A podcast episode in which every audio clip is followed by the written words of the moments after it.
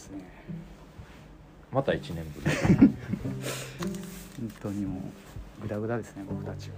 そうですね。なんかすごいあの知ってます？あの なんかなんやろ。全然関係ないですけど。はい。井上さんとかやってるラジオあるじゃないですか。材木ラジオ。そうそうそうあれ勉強になりますね。勉強になりますね。はい。しかもあのちゃんとしてるし。ちゃんとしてますよね。うん。でなんか賞を取ったりしてますね。あそうなんですか。この作用みたいな感じですよね。なんか。そうですね。まあ褒められたくてやってない負け惜しみを負け惜しみの極みですけど。最近どうですか？なんか最近そうですね。なんか企業さんから相談事を多分山崎さんの。めっちゃでもなんかあの露出してないですか？最近吉虎さん的に、そうですか？本人はそんなに。いやーなんかライジングしてる。はいもっぱらの噂。もっぱらの噂です。なんかメディア？メディアってことないか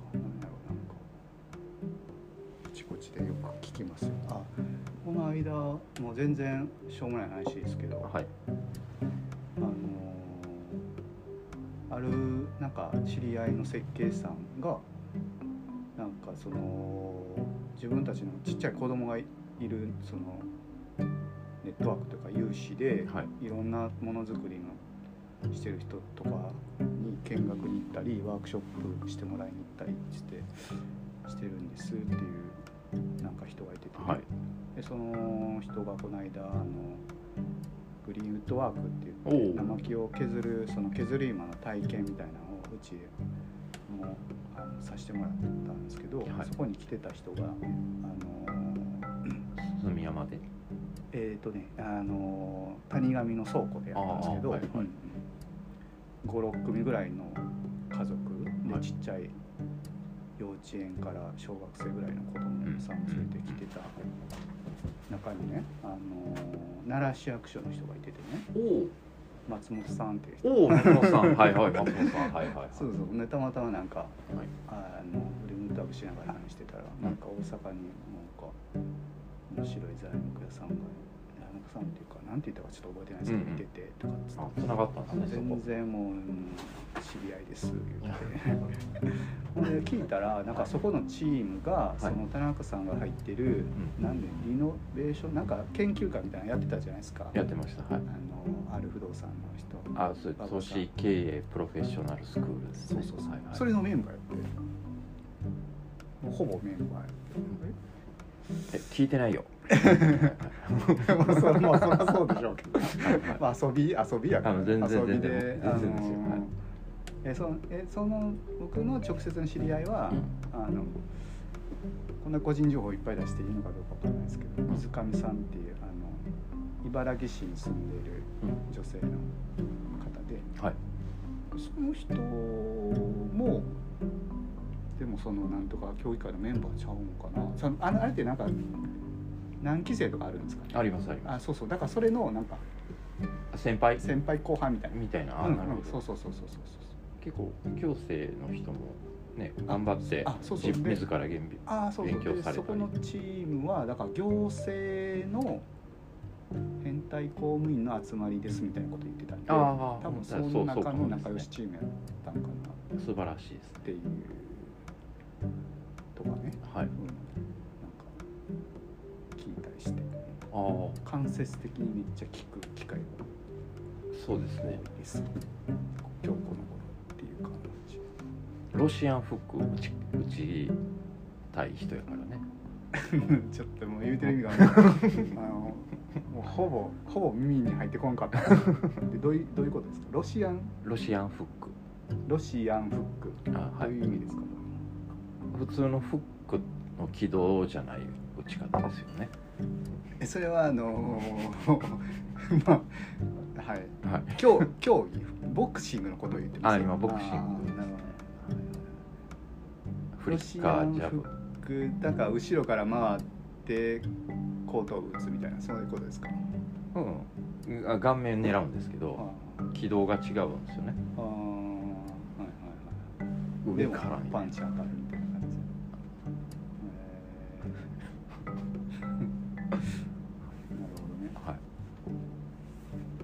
だからそういうことやと思いますわ。どういうことなんでだ。松本さんも、はい。あのそうそうそう。その松本さんが言ってたのは、はい。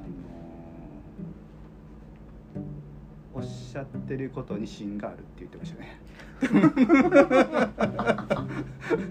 田中さんを称してね。ああ。のちょっと面白い人でしょって言ったら、はい。確かに面白いんですが。はいおっしゃってることに芯がありますねって言ってました。芯が我が強いってことなのかいや分からんけどそのロシアンフックの話でどこに芯があるのかなっていうのをちょっと今探ってるんですけど。なるほど。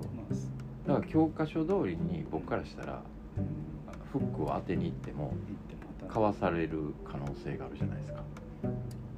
それやったら軌道を変えはいてはい視線をずらして当てる方が効果的ですよねっていうことを言いがちじゃないですか僕は。ね。ダブルバーガーとかね。どぶうんそうですね。ダブルバーガーの話ちょっともう一回してほしいですけど。はい。何の話でしたっけ？ねえーっと日本の広葉樹使いたい相談です。えっとまあ広葉樹っていうかまあそのそうですね。僕は僕らこう仕事する中で田中さんとかもそうですけどなんかちょっとまあ製品になってないものを まあ都度なんかこ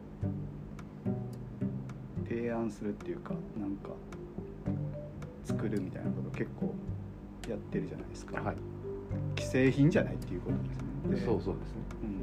うん、で、まあ、例えば杉ヒノキとかだったら まああの量的にはその地域材でも、まあ、そこそこ確保できますよ、まあ、そういうのなんとなくわかりますよね、うんうん一般の人でも一般の人というかで広葉樹ってなった時になんか非常にこう難しくなるんですよね。その取れる量もそうやしまあ品質品質ってあんまり言いたくないですけどこう、まあ、ねじれたりこう割れたりして取れる量が少なくなるっていうか、ですね。いわゆる建築用材だ家具用材にうん。使うにはうん、ちょっと短かったりひねくれてたりそうですね。使いにくいっていう。でそういうものをでも広葉樹やっぱり使いたい人多いじゃないですか、うんうん。特に建築系はい、現場とかだと、うんでまああのなんかコナラとかまあなんとかとかありますって言った時に「あそれいいですね」みたいになってそれが結構一人歩きして実際こうあのなんていうかなこれでやってくださいって言われてる時にさほど取れないもしくはねあ実際ほんまはあんまりまだちょっと使えないけどなんかもうちょっとちゃんと説明しときゃよかったなみたいなこの理解理解度のこうはい。ギャップみたいな、あこっちにもなんかとなくその説明不足みたいなとこもあるしなんかその辺のギャップをどう埋めていくかみたいなのがっていう日々のせめぎ合いみたいなのがまあ結構あるんじゃないかな。あるんじゃないですか。僕なんかあるんですけど田中さんとかもそんな分かります？分かるっていうか。あめちゃめちゃわかりますよ。なのでなるべくその人の生活に身近なもので例えてみ見てなんとか伝えようとは頑張ってる。それがあのダブルチーズバーガーのダブルそう話ですよね。の下りになりますよね。でダブルそうそう今さっきこの収録の前に話してたのがダブルチーズバーガーっていう言われたらなんとなくこみんなうみんなが理解できる。理できる。でもそもそもダブルチーえ？ダブルチーズバーガーってを知らない人、人はどういうことなの？みたいな。っていう話です。どう説明しますかっていう。でも僕さっき話聞いた時にダブルそのそういうこうファーストフードのハンバーガーってほぼ食わないんですよ。はいだからはいダブルチーズバーガーって言ったらどういう構造になってるんでしたっえっ、と上から説明すると、えーパンあってけパンでしょ？ほんで？ピクルス来て、パン。えーチーズあってでチーズやってほんで？肉あって肉でしょ？肉が2枚ですよね。それ肉2枚なんですね。肉肉なんですね。肉肉。なんで？まあ、メーカーによりきりなんですけどお店によりきりなんですけど。でチーズ来てでまたチーズくるんですか？トマトもどっかで挟むはずなんですけど。あで刻んだ玉ねぎ入っててーはいはいはい。最終パン。パン。そうでしょ？はい、でも僕そのダブルチーズやから、うんチーズ2枚っていうのは分かるんですけど、うん、バーガー2枚と思ってなかったんですよ。あバーガーってバーガー。肉が肉肉肉肉が。肉2枚と思ってなかったんですよ、はい。っていうことですね要は。そういうことです。そういうことです。だからえ肉2枚なんみたいな。まあ例えてそうそういうことですだから気に例えたらどうなんだマクドナルドを食べつけてる人からすると、うん。ダブルチーズバーガーって言葉デで理解できるんだけど、うんそのマクドナルドを知らない人からしたら、うん。そういう会話の齟齬が生まれるわけじゃないですか。でそれが木材業界でもうん。起こってるよねっていうところを、だからならあるよねって言ったよねみたいな。うん。あるって言ったんですけどそんなないんですみたいな。そんなでなんでえなんでないのって。うん。よくあの奈良のフローリング使ってるよ。うん。っていうことですよね。そうそういうことそれは外国の奈良でうんで。とかいうことですよそういうことですね。もちろん日本にっていうか、まあ、大阪というか近畿でもコナラとか生えてるんだけど建築用材として生えてない。からどっちかというと僕とかはそっちあの若干ね若干ですよそっちのそれにこう答えようとしていっててその中でこういろんなこう 茨の道をちょっとずつ歩みながら痛い思いしながらなんかちょっとずつやってるんですけどほんまにそれでいいのかなみたいなとこもあるわけですよ。結局は里山のコナラとかって言った時にそんなスケールしないうん、うん、スケールしないですね。はい。でしょ？はい。でも要望があるのはそっち系だったりするわけですよ。例えば床とか壁とかうんね、でそれなんとか答えようとしてるやけど結局なんかそこでこういろいろこうなんやろな伝えきれてないとこがあるんですよ、製品じゃないけどこれ製品じゃないんですよっていう。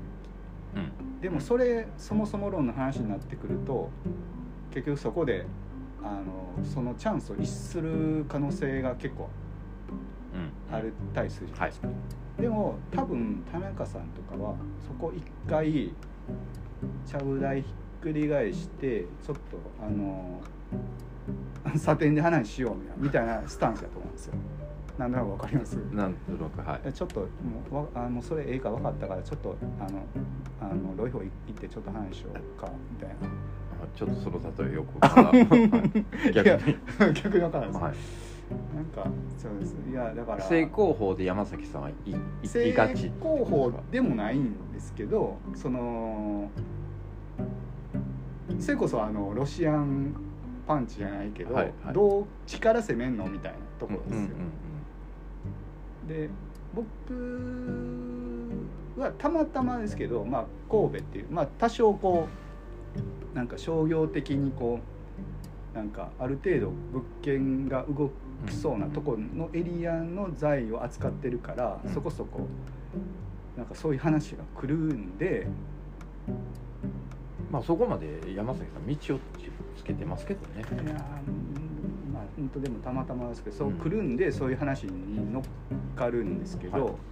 乗っかるっていうか乗っかるんですけどだからその話をいやちょっと落ち着いていやまあそれ使いたん分かるけどいやまあちょっと話あるからちょっとロイホーでも行こうよみたいな俺してないんですよ。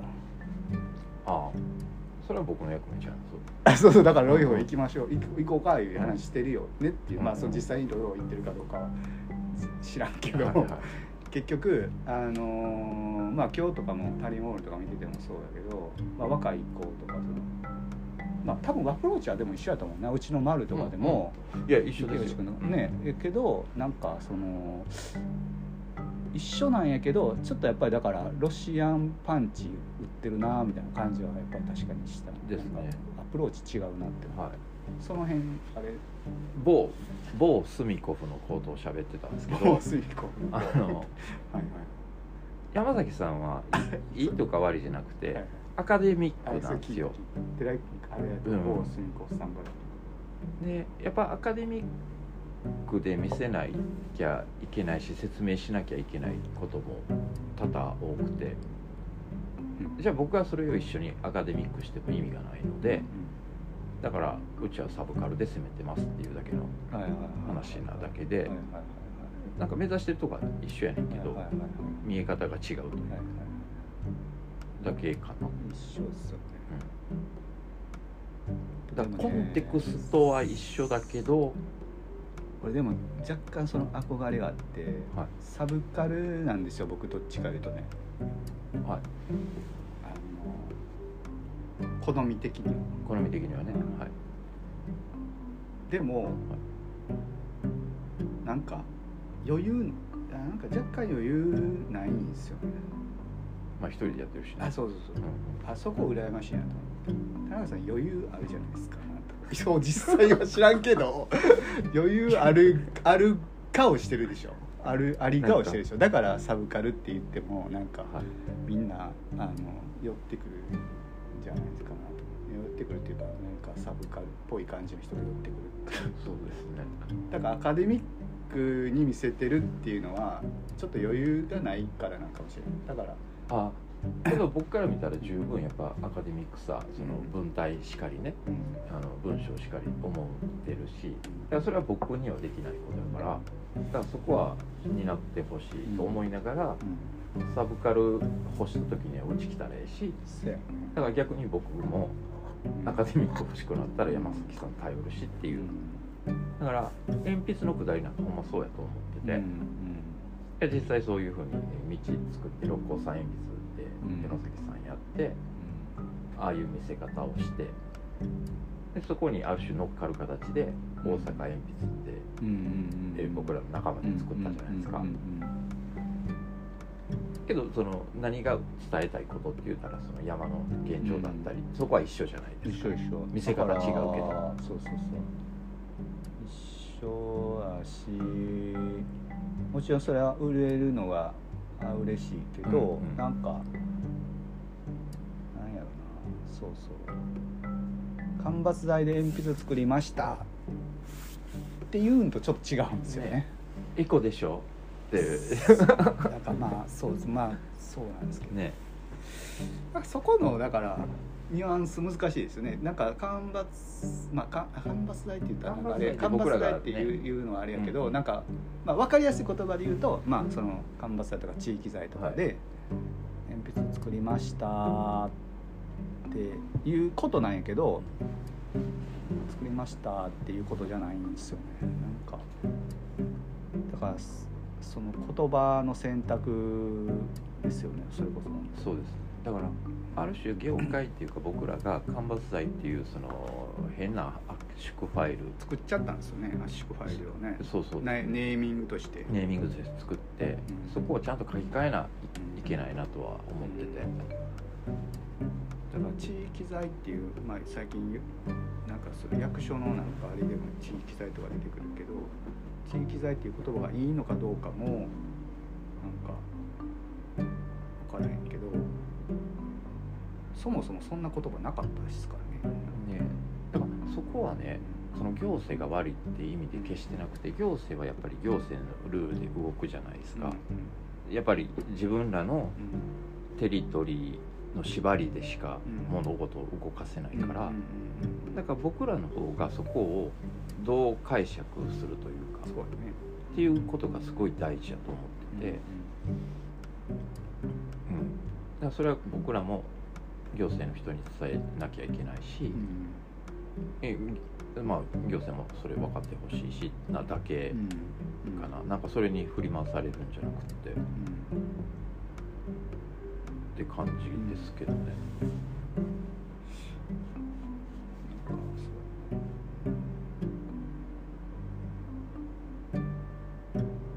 そんな話多多いじゃないですか増えてなんか増えてきてる感じはありますよね。いいんですか？いいいいいい傾向なんかどういうふうに解釈したらいいんでしょうね。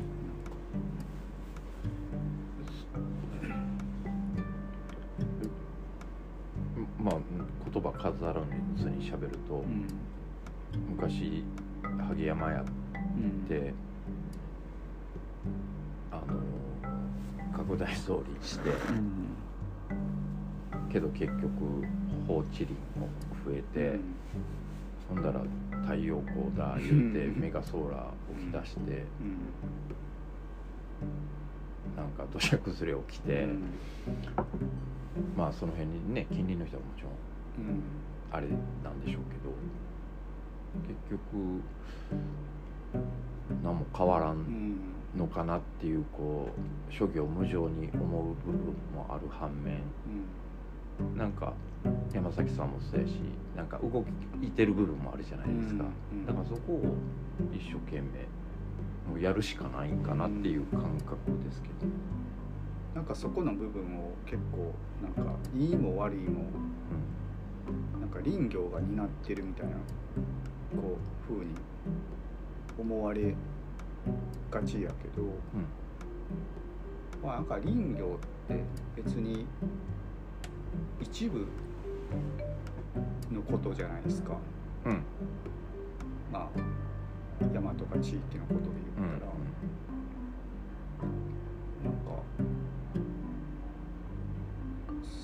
その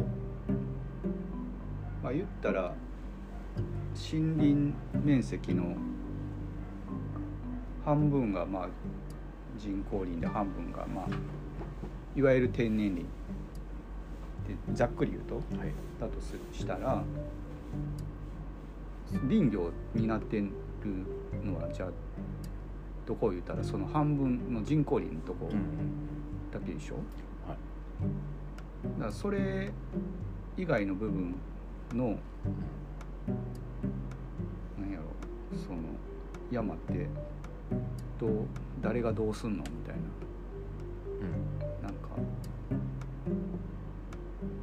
どうしたらいいんですかねそこなんか林業ってなんやろな。なんか分からへんけどちょっとしっくりこないんですよね。あ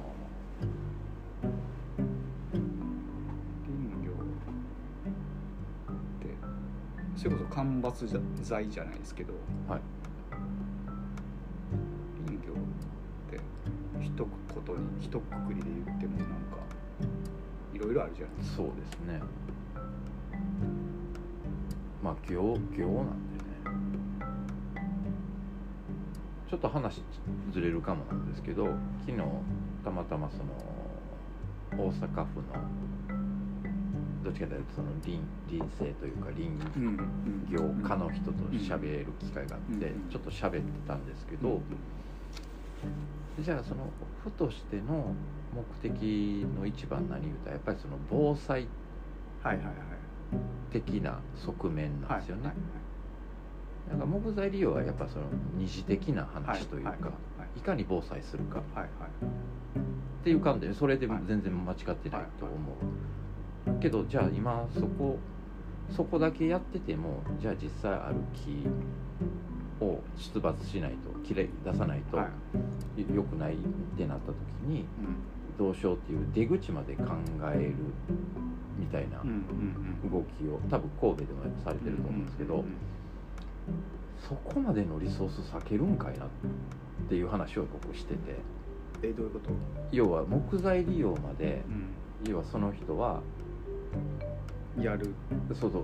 あのそういうなんて言うんでしょう。木材利用を訴えるブースに出てたんですけど。木材利用を訴えるブースに出てなんかこうなんかでおもちゃ置いたり木のおもちゃ置いたりとか。でそこにはいはいこうはい。A- A2 ぐらいのそのパネル展示でこういう防災のうんたらかんたらみたいいはいでこういう木を使利活用したら利こういうになりますっていう、なるなんかそこをまるっと担うってなかなかヘビーな仕事やな。ほどヘビーですね、うん。そこまで担えんのかみたいな感じですね。それでじゃあ例えば行政のルールで3年で移動っていうのは多分無理やんって、はいはい。なんか無理ゲーをしてはるんかなって感じたんですけど、まあなんか変な意味で言うとそういう流れをその林業っていうか業業の人たちが、それこそ補助金とかなんとかでそういうパッケージを作っちゃったっていう部分もあるかもしれないですね。要は林山のことイコールこうなんか石器で間伐材それこそ間伐材でこういうのを作ってうんうん。どんどんどんどんその使おうよみたいな。うんうん割り箸使いましょうみたいな話とかと一緒一緒で要はまあ、まあ、もちろんそれビジネスやからそういうためにこうやるんですけど一個のそういうこう、まあ、そ間伐材っていう名前にもこう紐づいてるんですけど産業みたいなこう一個のパッケージをなんか作っちゃったんですけどそもそもほんまはそこまで担うようなもうなんていうかな。行政が役目持ってないしうんそうそうそうなんですよ保全とか防災とか地産地水とかっていうことに本当だったら注力すべきで、そこちょっとやっぱおっしゃる通りちょっと歪みですよね。そうそうそうなんですよだから農業と違うところが農業ってこうの地を持ってる人の自己完結でこうできたりするんだけど、うん。やっぱ林業ってなると規模がでかいんでうん。そういう防災みたいな話も出てくるし、うんでそこに出てくる木材もでかいんで、うんうんまあ、いかに使えるかとうんか考えなきゃいけないしで若干ねこう農林ですけどニュアンスが異なるうんところをどこまで僕らも理解してそれを一般の人にも理解してもらえるんかなっていう。担うで言うたらそそれはそのじゃあ行政がどこまで担えるかっていう話で言ったら所有の問題もあるじゃないですか。あいや。来た。所有 所有の問題ね。はい、あるでしょ。う結局そこ、まあ、行き着くとそこにもうん結構ぶち当たっん、あもうもろそうてです。しまうんですよね。空。き家問題もね、うん、でまあそもそも、まあ、所有って何やっていう話にもなるけど山自体はもともとまあ言ったら誰のもんでもなかったようなものが、まあ、それぞれ、まあ、こう分配されて所有者っていう存在がいや、まあ、民民有林の場合ですよ、うんうん。所有者っていう問題が出てきた時にじゃあそれのなんやろうな管理とかそれこそ山の保全というか、はい。地産とかも含めてあの民間のその一個人の人がどこまでそれをこう担っ得るのかっていうか逆に言うと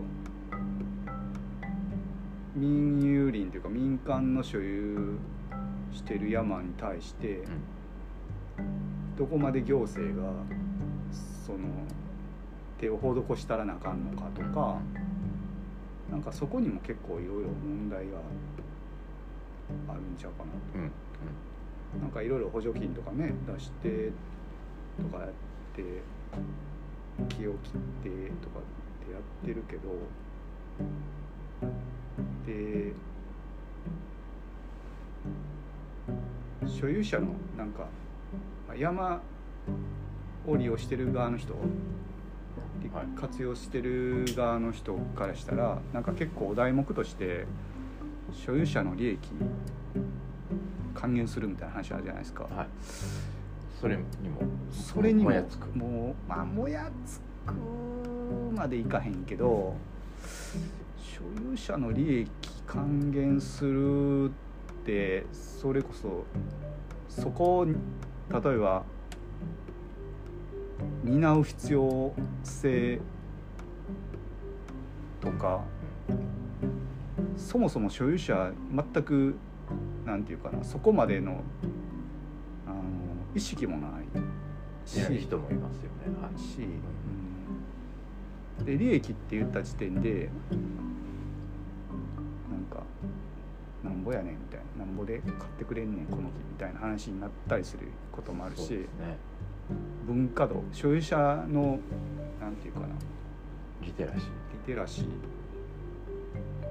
で全然違うじゃないですか人によって。である一例を見せられてここの山のあの所有者はこういう手入れをしてとかこうやってこう山の価値を上げてで山側も山側でその所有者と共にみたいなそういうのもあるんですけどそれはそれでもちろん素晴らしいことではい。そういう人もたくさんいるのは分かるんですけどじゃあなそれどんだけおんねんみたいなうんあるでしょ。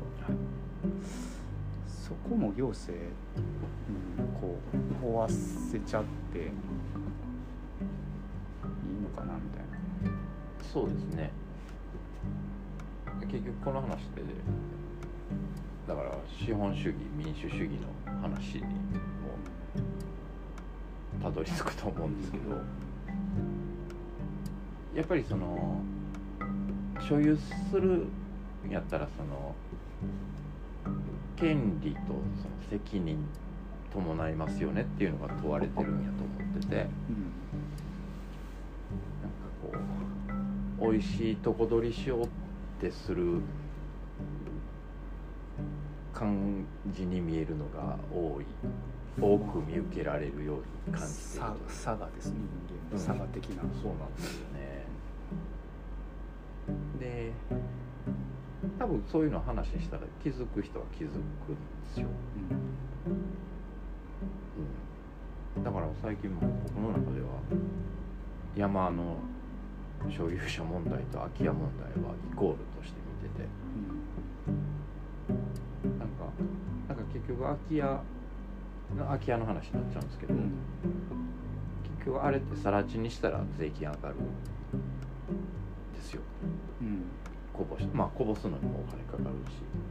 まあ調整区域とかやったら更地にしちゃうとまた建てれなくなるとかそういう問題もあるんですかね。あるしでだから廃屋のまま残しとくみたいなうんうんっていうのもあるんですかねあると思います。この辺多分西村組の西村組 西村組詳しいと思うんですけどね。あの人ねあのーだから何しかお金かかる方にはみんな動きたくないじゃない。うんうん。それはもう当たり前まあでそうなるなりますよね、うん。まあ実際だから多分もともとそのじゃあ入り合い地というかそのね共有財として使ってた山をどの時点で僕も勉強してないんです。そこはこれからなんですけど。どう切り分けたみたいな話も。どうなんですかね。なんかその えっとはい阪地権だっけ明治から明治しえ江戸から明治維新になった時に大地主がおってで、はい、そのこの地域によっては入り合いになったところもあるしし個人にそれぞれ分配して伝えしてこう短冊状に切ったりとかとかって、それが結構もうそのままになってるっていう結構もう構造的な問題ですよね、なんかそれこそ改革じゃないけど、はい。つどつどなんか見直ししてこなかったっていうのが、うん。あ山自体がその村とか入り合いとかそういうなんかし共有で持ってる山って結構なんていうかな意外とちゃんとなんかそのまま手入れされて残ってたりすることが多い多いですね。まあ、あの六六甲とかはそうなんですよね。うんうんあの裏六甲なんかは個人でちっちゃい所有者がいっぱいいるっていうのはあんまりないんですうんよ。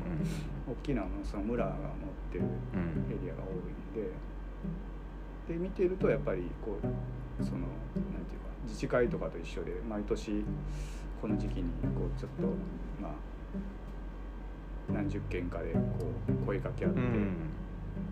木切るみたいなのがもう未だにやってるんですけどそういうなんか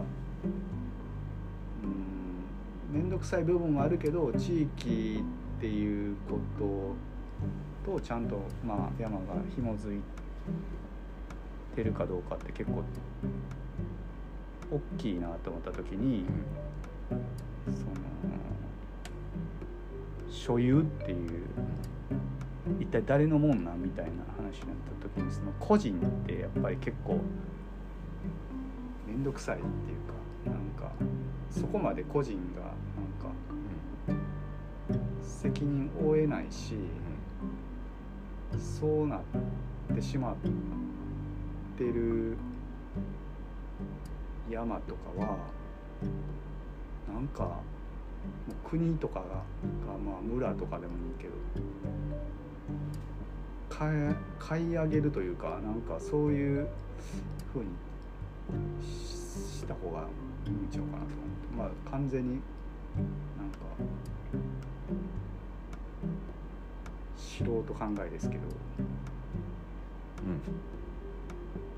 あけどその辺の議論は各地域で僕やったらいいと思ってて、うん。地域によっても多分山の性があるでしょうね。あるとそれこそう思から本当に昔から行としてやってた地域もあるしね、うんうんうん、そうそうそうそう。そういうところとやっぱり普通の里山とか普通に個人が戦後人工林植えたなんか個人持ちの山と全然違うじゃないですか。違う。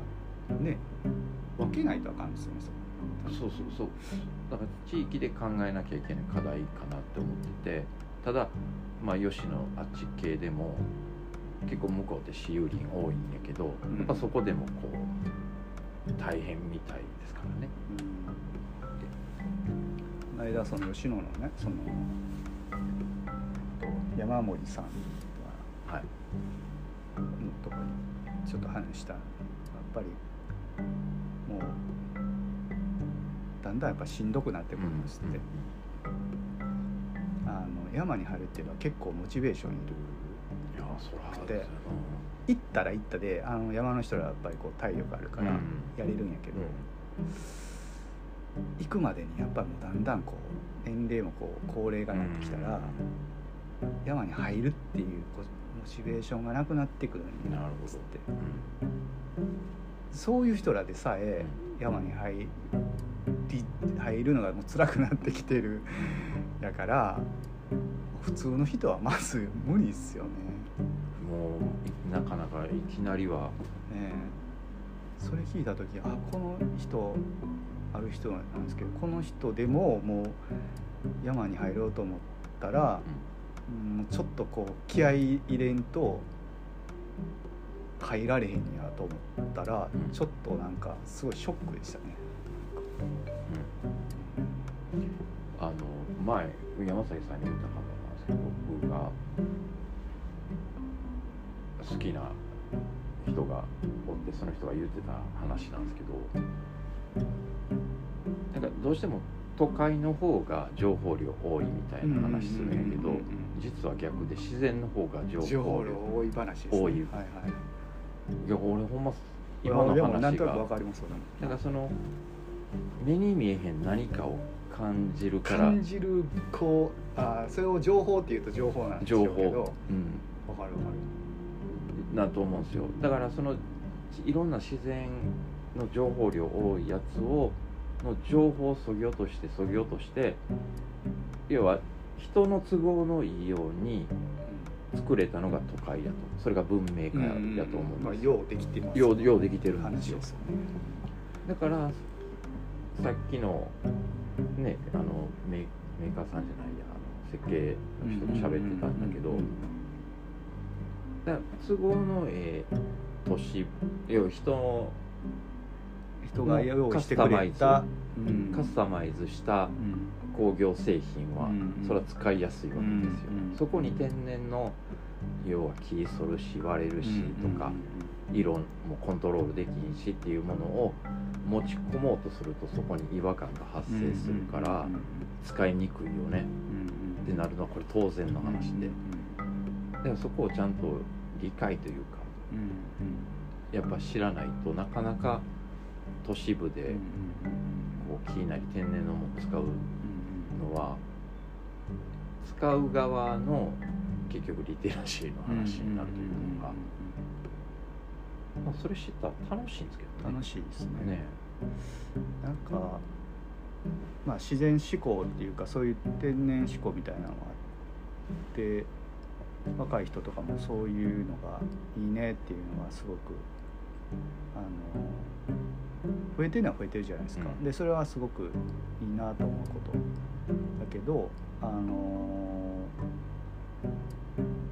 その一方でやっぱりそのさっきのカスタマイズされたあのある意味心地よい暮らしというかそういうのにも慣れてしまってるのもあって、でそこをももちろん否定することも全くないんでなんかあのひある人とその住宅の自邸を建てる時にこう話してたんですけどその人もじゃあ本当に木への理解もあってあの、まあ、そういう地域のものをあるものを使うっていうことに理解ある人なんですけどでその人がまあ家を建てる時に、まあ、デッキ使いたいってなった時に、まあえっと、奥さん、まあ、いてでちっちゃい子供もまあいますと。うんた時になんかそのなんていうかなささくれとかあはいるじゃないですか、うをやっぱり心配するんですよね、でそこで彼は彼でせめぎ合ってるんですよ。なんか樹脂木っていうか嫌やなみたいうんな。気使いたいな。でもあの子供とか奥さんのこと考えた時に、なんかは素足で歩いた時になんか「この木は、えーささくれ度合いどうですか?」みたいな。うん。うんでえこうしたらまあだいぶマシですけどうんそれは当然永久的にではないし、うんいずれ経年変化でっうん。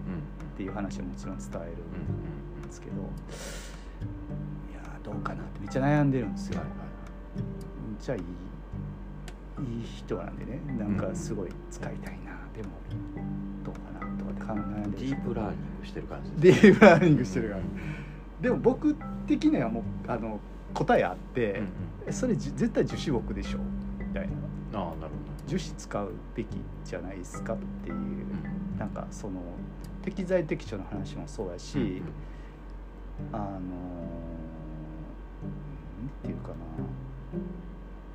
そういうこう暮らしをどこにこう求めるかっていう部位をまあそういう心配があるんやったらデッキまで求めなくてもいいって絶対思うし例えばログハウスみたいな山小屋を別荘で建ててそこでデッキ買いたいんですって言った時にそれは樹脂木がありえないですよどう考えてもって言うけど、その暮らし方の中で今のその若い奥さんとちっちゃいお子さんとで育てていこうとした時に、そこに自然木を持ち込んで、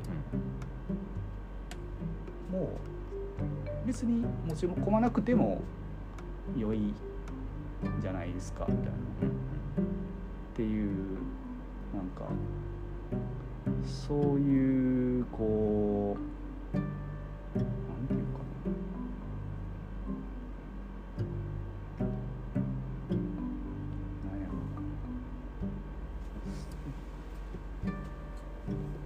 適材適所的な。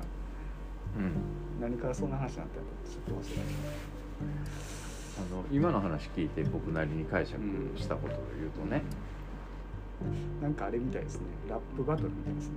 えああそうですね。あのすごい拾ってくれるみたいな。いやいやあのー、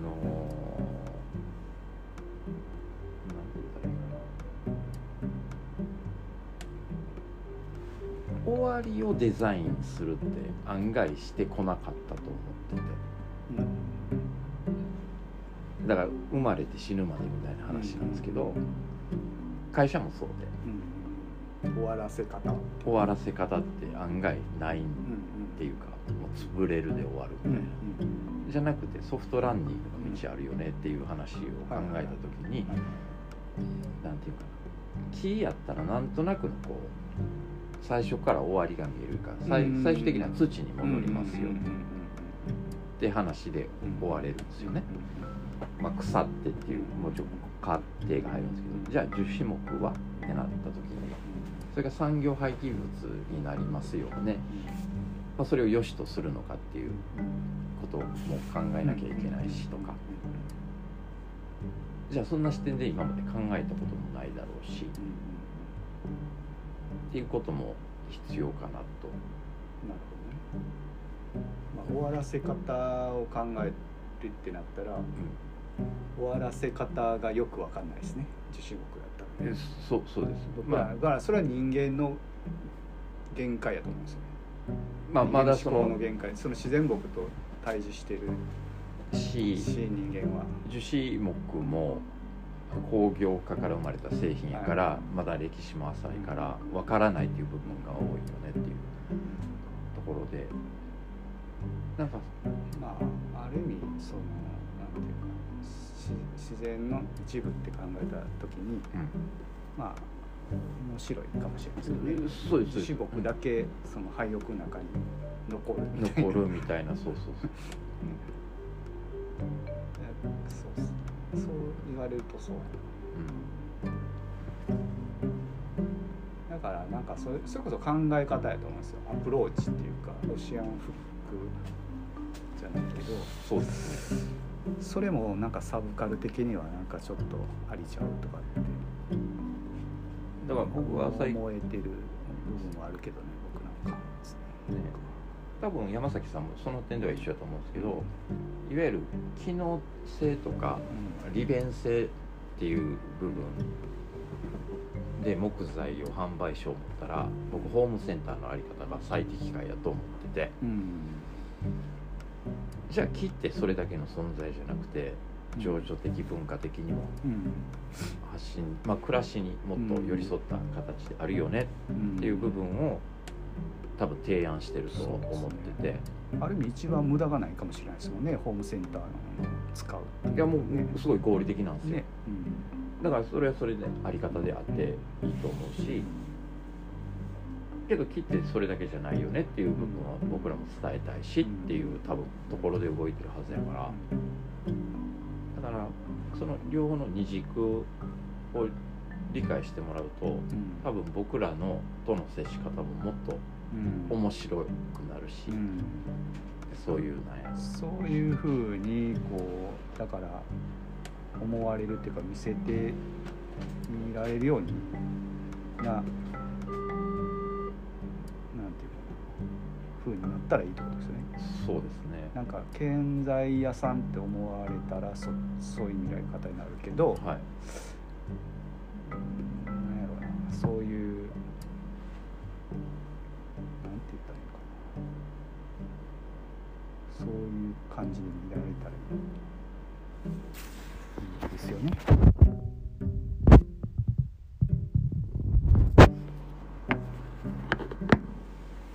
面白いですね。なかなか久しぶりにはい。大丈夫ですか？大大丈夫です。あで全然話変わるんですけど、あのなんですか？阪急のはあれははい。ねえらいことしましたよね。えらいことっていい意味で。あ神戸阪急神戸阪急そうですね。ね。あれはね、うん、大変やったと思大変やったですね。まあああいうのも含めてなんかそうや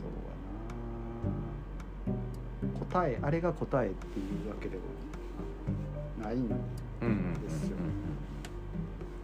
まあそれこそいろいろ無理したしないとあれできないっていうのを僕は具現化したっていうすごい無理がうん。たたるっちゃたたるしそれこそいろんな人にもなんかやっぱりこう無理してもらったし。っていうでそれもそれが別に僕も悪いとは思っていや楽しい。突破口やし。仕事をやったはずですよ。うんうんうんそうですね。だからそこの次があるとしたらもう一個先にこう何かなんやろな。もう一個先があるんちゃうかなと思っていて。なんかそれをやっていきたいですね。なんかね。あ大阪ね。大阪もそうやし旅タイモールももそうやしそうだしあそれで思い出した。あのー山崎さんがフェイスブックで書いてたんですけどその阪急の代表じゃないけどその偉いさんと話聞いてそれ下りちょっと 僕に言うてもらっていいですか？なんかちょっと僕違和感を感じてああああああえー、社長がに言われたことの話ですかね、なんかそうなんやろな。えっとこれあなんと地域のものでそのまあ作るなんかその内装とか作りましたと、でまあそれはあのすごいこうあの意味の意味のあることをやったし、我々もそういう意味のあることをやろうと思ってやったので、うんあの協力いただいてありがとうございますみたいなことなんだけどそれで終わってしまうとダメなので、これを続けていきたいですねみたいなこと？じゃないですか。いやそれだけ聞いたらめっちゃいい。え何どえなんか違う言い方しました？かその価格を安く的にあえ？書いてなかった？それはあのエッジ級百貨店の社長からは言われてないですね。価格的なことは一切言わあれてないです、ね、本当？あ僕なんか見間違いしただけですですか？えっとどういうような取れ方やったんですか？もっと価格を下げて提供しなきゃみたいな書き方やったんでしょ価格を下げて提供しいやそれはねちゃう？一切なかったですね、ちょっと僕携帯なんかしらんけど真っ黒で操作できない形で見られていろいろあれですね。電電波障害起きてますね。ますね。ね。それはもう森のいたずらです。よ妖精妖精のいたずらね。え何何それ？えそれはその話とまた別な話って考えた時に今のが話題提供だとしたらなんかどういう話と理解してそれにどうどう違和感があったかっていうのを教えてもらえますそうそうですね。価格価格を安くしていかないと広まない。広まないよみたい。なが正義なんかって僕思ったわけですよ。まあどうしても今はそはいのはい。貨幣。あね。しそれねあのねえーっともしかしたらちょっとち違う会社さんのうん。話であその阪急さんやったかどうかちょっと微妙に言えないところもあるあけど、まあ企業結構ふんだんに使ってますっていうアプローチをしている、まあ自然に優しい会社みたいな大きな会社が、まああるとするじゃないですか、うんうん。あるっていうかまああるんですけどちょっと仮にあるとして、でそこにもあの本当はまあ我々の地域の材料を使ってほしいうんですけど、うん結局まあその多くはというか、ん。ほとんどがまあ外材を使ってるわけですうんよね。でなんでそれを使ってるかって言ったら品質の管理とか適正価格がありますと。で適正価格ってなんやねんみたいな、うん。うんそれって、えー、と誰の都合やねんみたいな話があって、なかなか地域の材を使っていただくに至らない。けど会社としての見え方としては木をふんだんに使ってて商品もそういうお手軽な小物の木の無垢の商品がいっぱい並んでてうん買える。だけどそれは海外のもので地域のものは使えないっていう、こうなんかちょっとまああれ？みたいな。それやと思いますね。なるほど、まあ、もう一回ちゃんと、うん。まあ、よ読んでみますけど。価格はでももうそこにそこにもうなんかもやっとしててもどうしようもないなっていうのを僕も思ってて。もうそれはそれやと。うん。で、うん、でもおっしゃるようにその価格とかじゃないようなとこであの勝負じゃないんやけど勝負じゃないようなところで生きていかんとしゃあないですよね。そうなんですよ。またその為替とかね、うん。今円安で触れてて、うん。じゃあ今それそれこそコロナ前ぐらい合板の価格なんてすいうからごいですよね。2倍ですよね。倍以上うん、なってもう以きてるでしょ上になってますよね。そそれでも使わなきゃいけない状況があるわけじゃないですか、大概はないっすもんね。いや昔みたいにいたはれやって思ってる側面もあるんですけど、うんなんかなんかそこがルール的にそれじゃとそのうん、なんか床の合成取れないとかはいはいはい。なんかあるっぽいそこは僕知らないですけどルールでね。ルールがねでもそこちょっ結局そこもなんか一旦こうさらにしてと、工夫したら多分できるおっしゃるようにその昔はそういうなくやってたんやからできるはずなんやけどまあ倍払ってもうん。もう倍払ってもめんそっちの方が面倒くさくない。っていう思考になっちゃってるんですよね。多分ね。それってだから僕ら僕らからって言い方が合ってるかわかんないですけど時間軸めっちゃ短いじゃないですか。その考え方って。出ました。はい。時間軸。時間軸の空話間軸。空間軸の話ね。い。や山ってそんな50年60年とか世代またがあって、はいはいはいえーやってるのにその今この12年の為替だ、円安だだけの話ではいはい。話進めんなやって思う部分もはいはい。あるわけで、はいはい。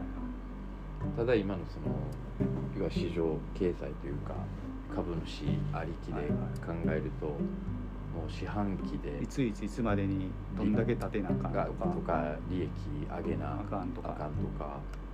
なんか、えーそれって本質的にどうなんてこ結局、まあ、山側の時間軸とその市場経済の時間軸のこうなんかバランスっていうかそもそもないから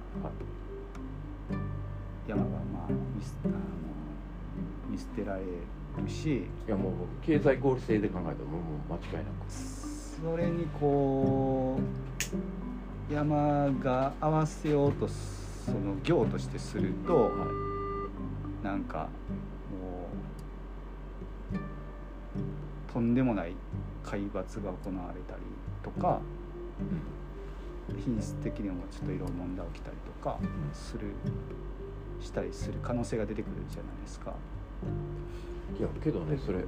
さっきの話でもちらっと言ったけどじゃあ昔砂鉄たたら製鉄ってあるじゃないですか、あれあれ作るのにうん。時間で終わりそうですね。じゃあこの続きは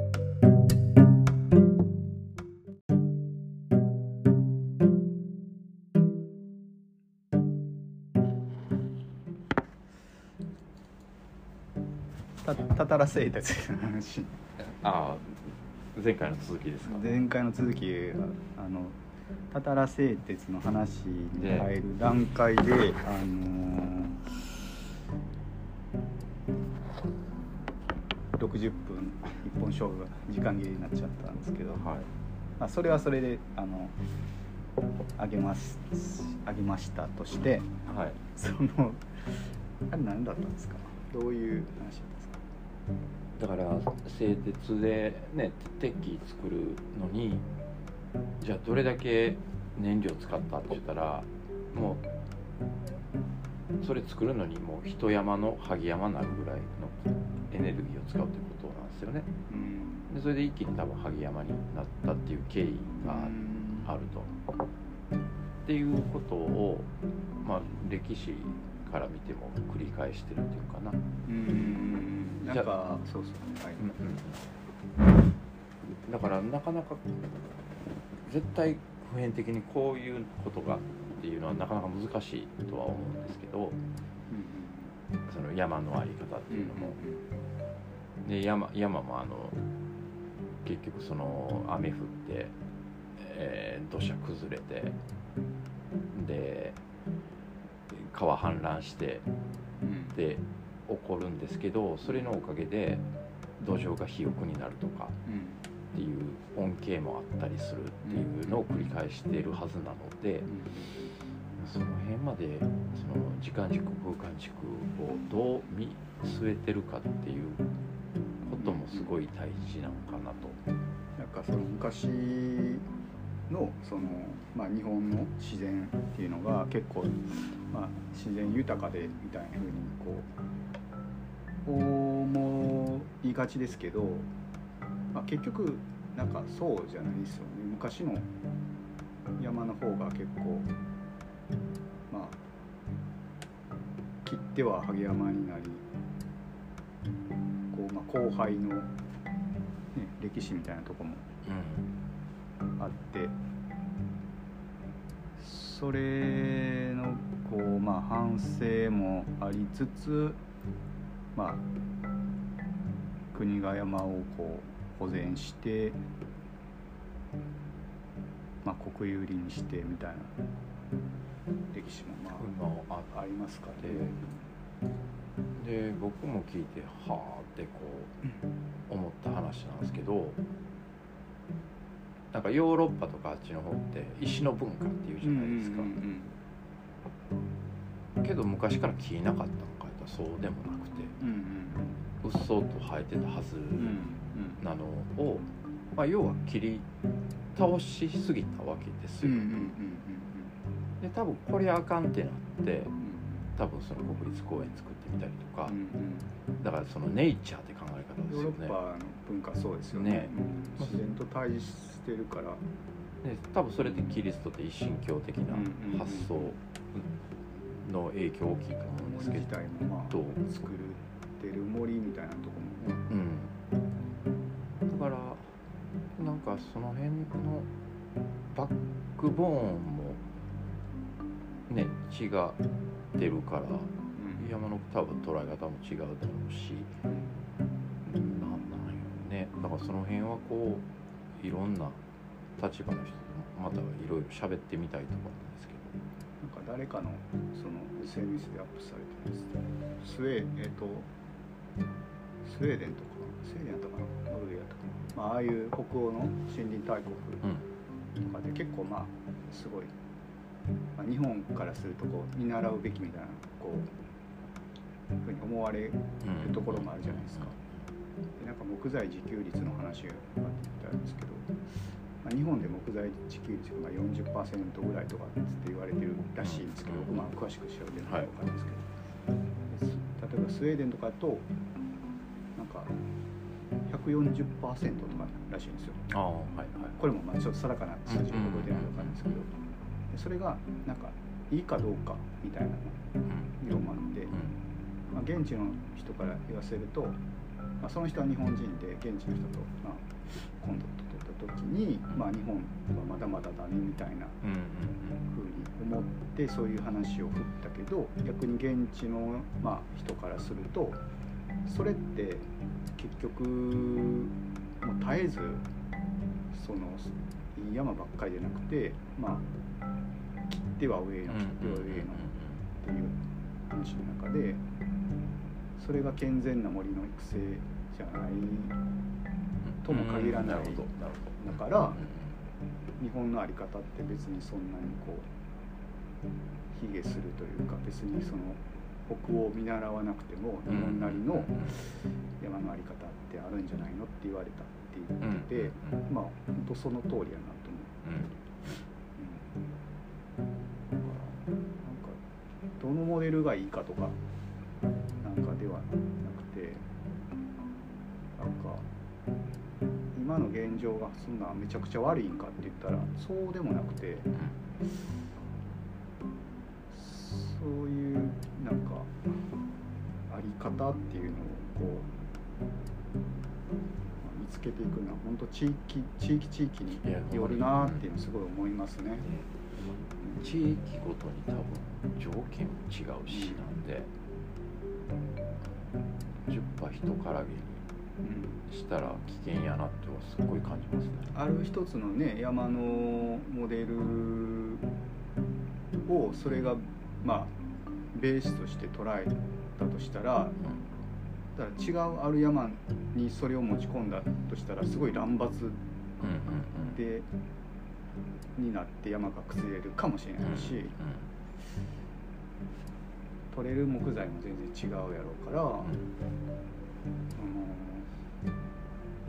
山の価値というかなんかそういうのをどう捉えたるかってした時に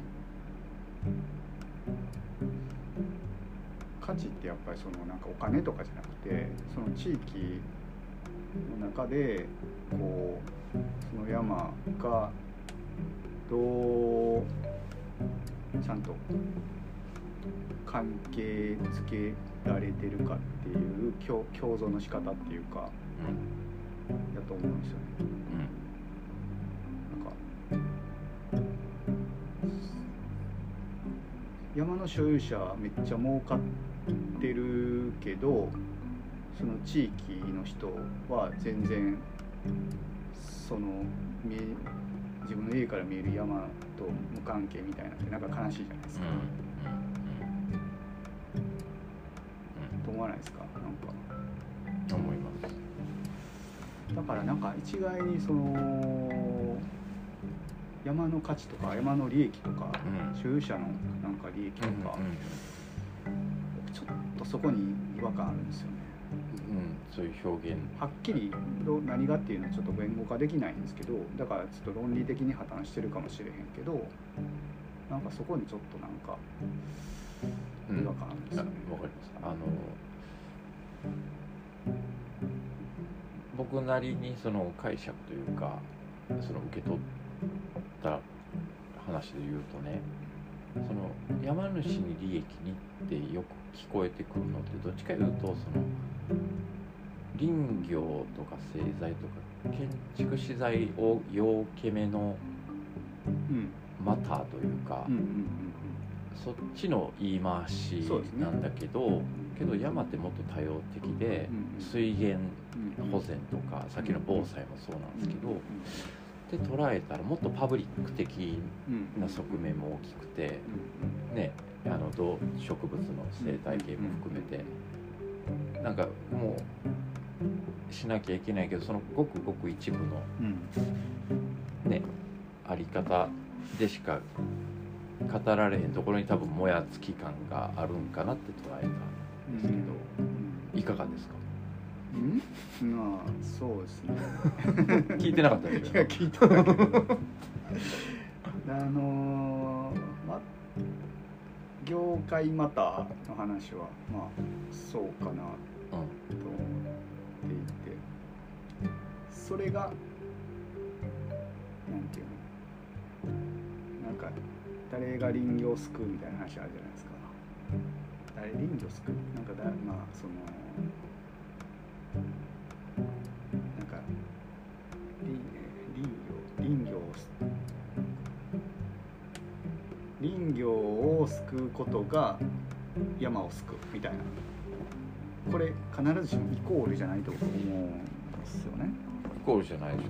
それって漁業に置き換えたら海を救うが漁業みたいな話じゃないそうですか？そうそうだから漁業で言ったら魚バンバン取りまくって漁業は救われたかもしれないけど最終的に山に、えー海に魚がいなくなる。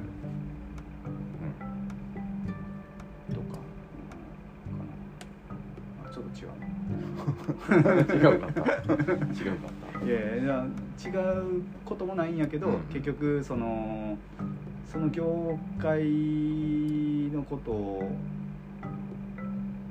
ばっかり考えるとあまあ業界のことっていうかその、まあ儲かるとかっていうことで考えるとって言った方がいいんかな。それこそ市場経済のことばっかり考えてると結局は、えー業としてもうん破綻するよと。うん。で漁業の話で言うとね僕最近その神戸市の漁師さんのとか結構あのこの間もね来てくれたあはい。のすごい大あの、ね、暗闇の中来るあもうビビって引引きこれなんか返した。はい。漁業の人とかと話したりするのはあのやっぱり漁業って結構そのなんていうかなえっと代々というか家業つ家業なんですよね。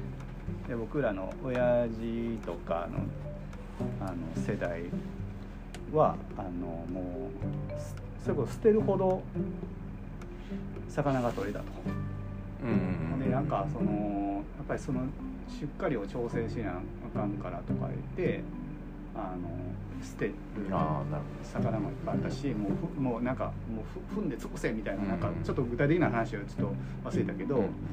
親父とかから取ったのに廃棄みそうたいなそうそうこれ踏んでもう尽くせみうんたいな言われてそれが子供あのながら、うん。まあ、お手伝いしてて両親のお父さんのお手伝いしてた時もなんかちょっと違和感あったみたいなことをうん言ってた人いてるんですけどでそれがやっぱりその何十年か経ってその違和感がまあやっぱりこう違和感通りやったっていうかうんうんなんかそういうこう今全然もう取れないんですと。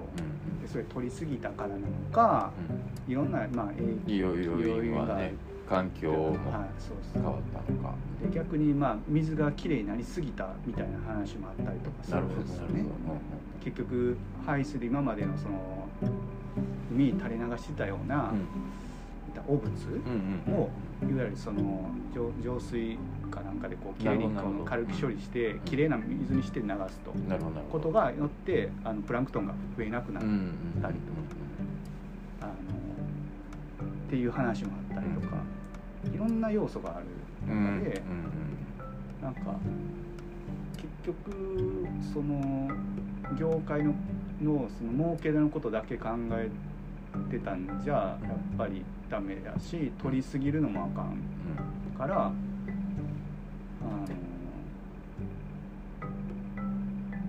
目先の儲けは欲しいけどそうじゃないアプローチを今後僕らもしていかなあかんみたいな。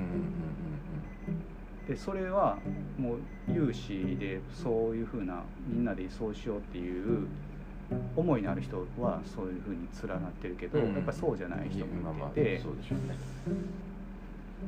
なんかその領域を超えてなんか自分たちはここでこここまでっていうふうに制限してんしてるのに、そこのチームに入ってない別のやつらは、取りすとよ自分らの許容以上に取って「うん。おいこんだけ取ってこんだけ儲けだったの」みたいなうん。うん。やつもおると。うんうん。うんなんかその性善説じゃない性悪説じゃないけど、うん。うんごめん何言おうとしてたなんかそのまあ山も、まあ、結構一緒かな一緒。だからまあ結局人のなす技で林業でも討伐あったりとかそうですよね。ありますもんね。だから結局それは行き過ぎた話やけど、うん。それのなんかもうちょっとこう経済市場経済にのっとってギリギリの線まで行く人たちもいるうんじゃないですか、うん。もう何十年先のことを考えずに、うん。まあ、言ってみ分かりやすく言うと、まあ、切りすぎるっていう。うん。でその場ではまあそのなんだえっ、とねあの外材が入ってこの辺から国産材も高騰してた高くで売れるみたいなんで、うん。今どんどん切って売ろうみたいな風にもしなったとしたら、うん。そういう人を具体的に知ってるわけじゃないけど、うん。もしそういうことになったとしたらそれはあの自分だけはいいかもしれんけど最終的にはみんなのためにならないよとか。うん。やっぱりなんか事故、まあ、山の所有の問題もそうやけどエゴっていうか事故だけのこと考えてると結局最終的にこうみんなのためにならないし自分のためにならないってい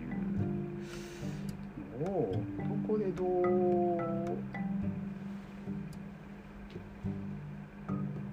うまいことこう折り合いをつけるというかしたらいいんやろうな。そうですね。多分その辺ってもうなんやろ仏教的な話やと思うんですけど、うん。あの答えが合ってないじゃないですか。だからもう空思った空みたいな話ですか？空みたいな話ですよ。そもそも存在してんのかみたいな話。でいやそれもこれも自分とも言えるわけじゃないですか過ぎたことしてるのも結局自分にも返ってくるし、ね。っていう話になるからもうもう自分がこれやと思った道を行くしかないんやろうなって、まあ、僕は思ってるし、まあ、だからこそその製材というもう儲からんと言われるところ飛び込んでるわけやし。製材やってたらどうなんですかね。実際もうもうからんでしょう。まあ製材業だけって考えたら。だからそうそうなんですよね。そこでも誰か担わんとあかんみたいな、まあ担わんでも最悪いいと思うんですけどうんなんか僕はそこで何かをまた見出したいなってしてるからまあ好きにやってる。どうなっていくんですかね。でもその担わんでもあのまあいいってなったらどうなっていくんですかね。これはこれは僕の考えやから全てに適用せえんと思うんですけど製材業ってある一部のうん加工じゃないですか。木をどう使うって今いろんな使い方あるじゃないですか。燃料にもなるとか。うん。まあもうもっと言ったら薬にもなるしとか。うん。建築資材にもなるとか。うん。うん。それの一部うん。建築資材とかに使うものだけどその家の在り方がもう全部ログハウスで建てますみたいな。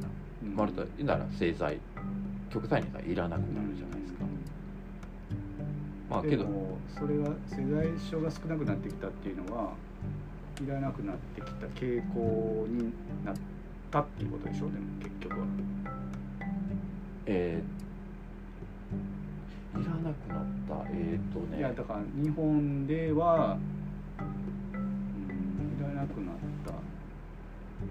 いやけいるんですよ。製材というういやいるのは分かりますよ、うん。いるのは分かるけど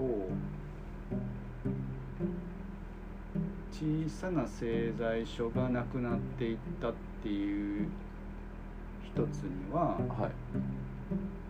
小さな製材所が建築の中ではあのいるんですよ。いるいるけど求められなくなったってことでしょ？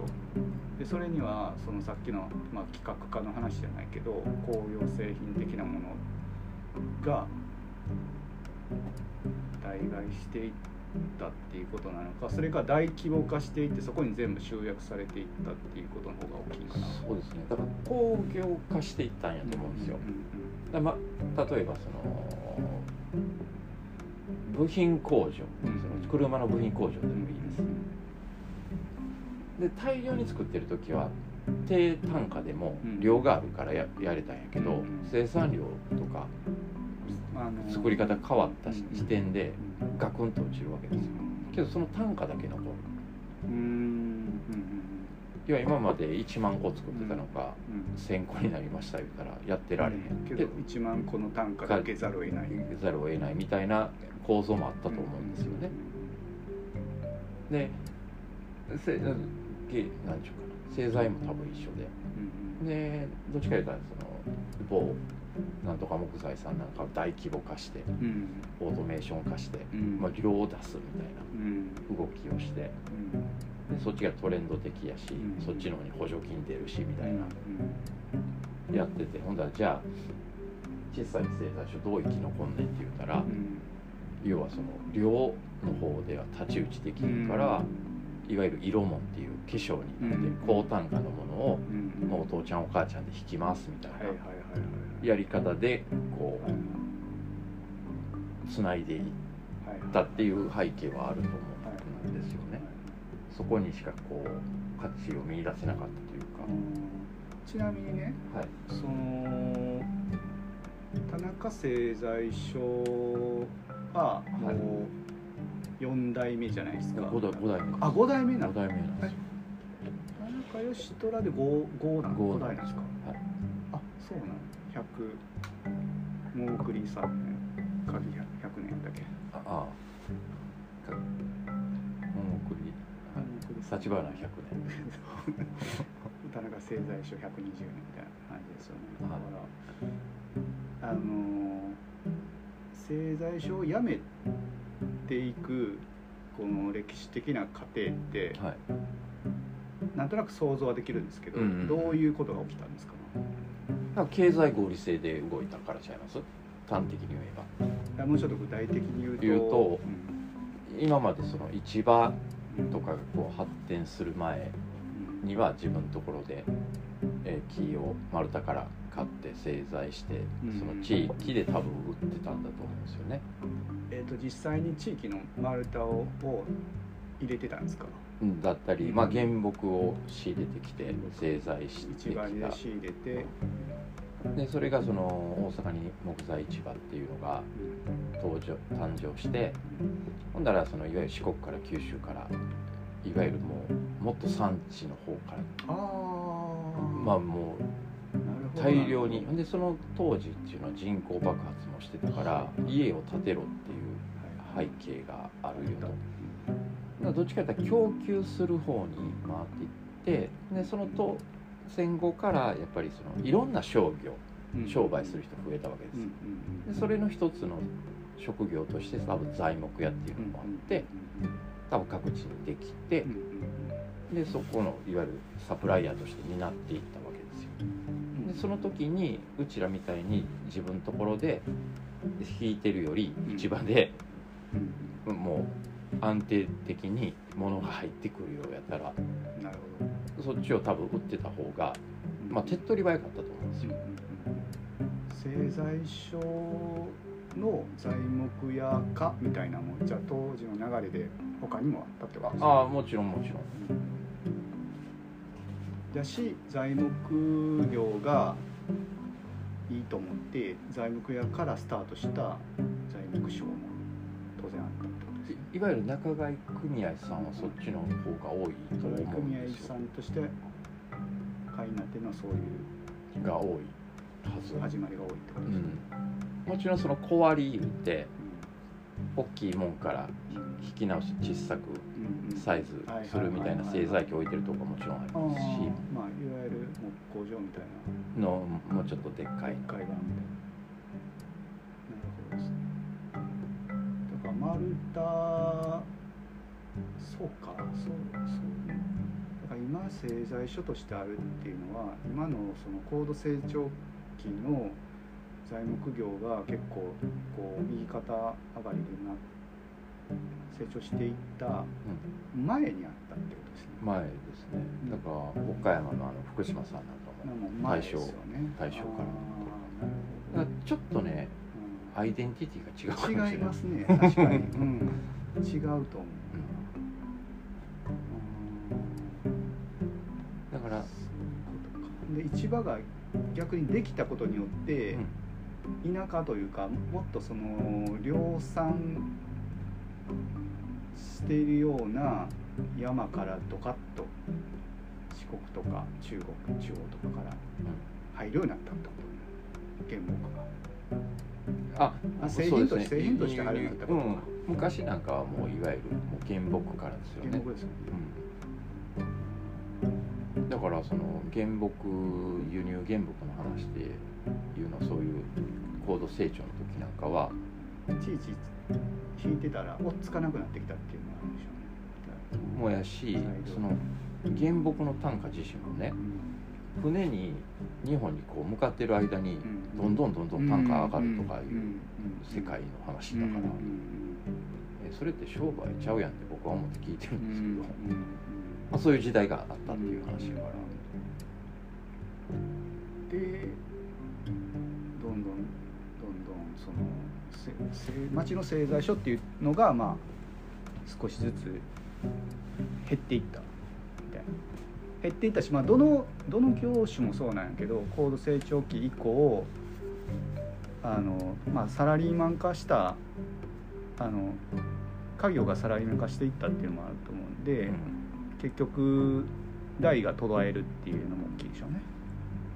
田中さんはついだけど結局その需要がなくなったから減るっていう以外に結局みんなサラリーマンになっていったっていう時代があってその時点でこうあの家業としてやってた業態が製材業だけじゃないと思うけど、うん。いろんなねあの服屋さんからなんか町のいわゆる商店も含めてどんどんどんなくなっていったっていうのはそういうのももちろんあるやろ,、うんあるやろうけどでそこでなんか今製材所がなくなっていく中で地域の製材所っていうのがまたこう核となってこう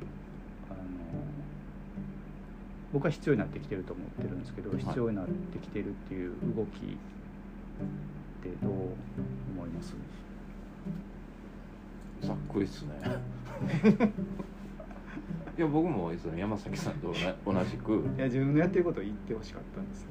ああなるほど。振ってくれたんですはい。いや製材所がハブになるという思いでやってますけど。それはいどいろんな意味のハブなんですけどもう情報もだしそういうもういわゆるデザイナーさんやら工務店やら、まあ、木と山つながりたい人の水先案内人的なことをしたらおもろいんちゃうんかな思って。ねそうですね。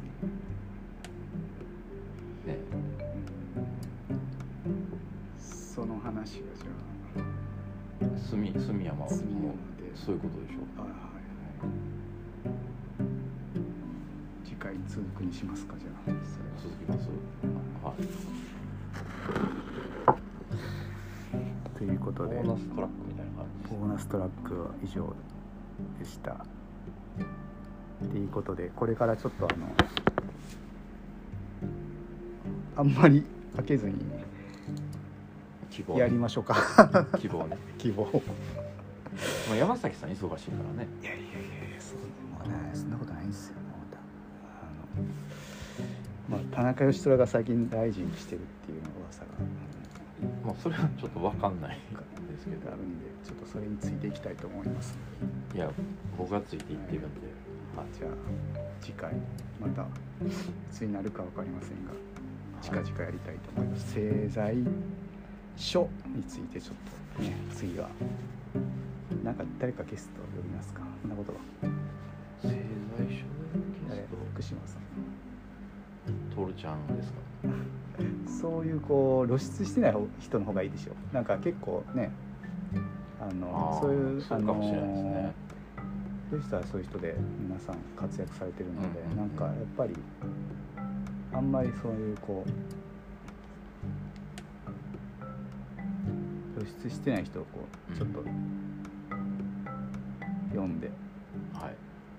あのちょっとねダブルチーズバーガーの例えとかをこう混ぜながらはい。あ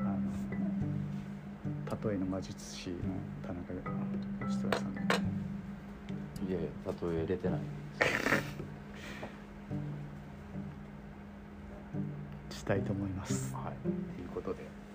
では次回お楽しみに。はい、今日はこれで終わります。お疲れ様でした。お疲れ様でした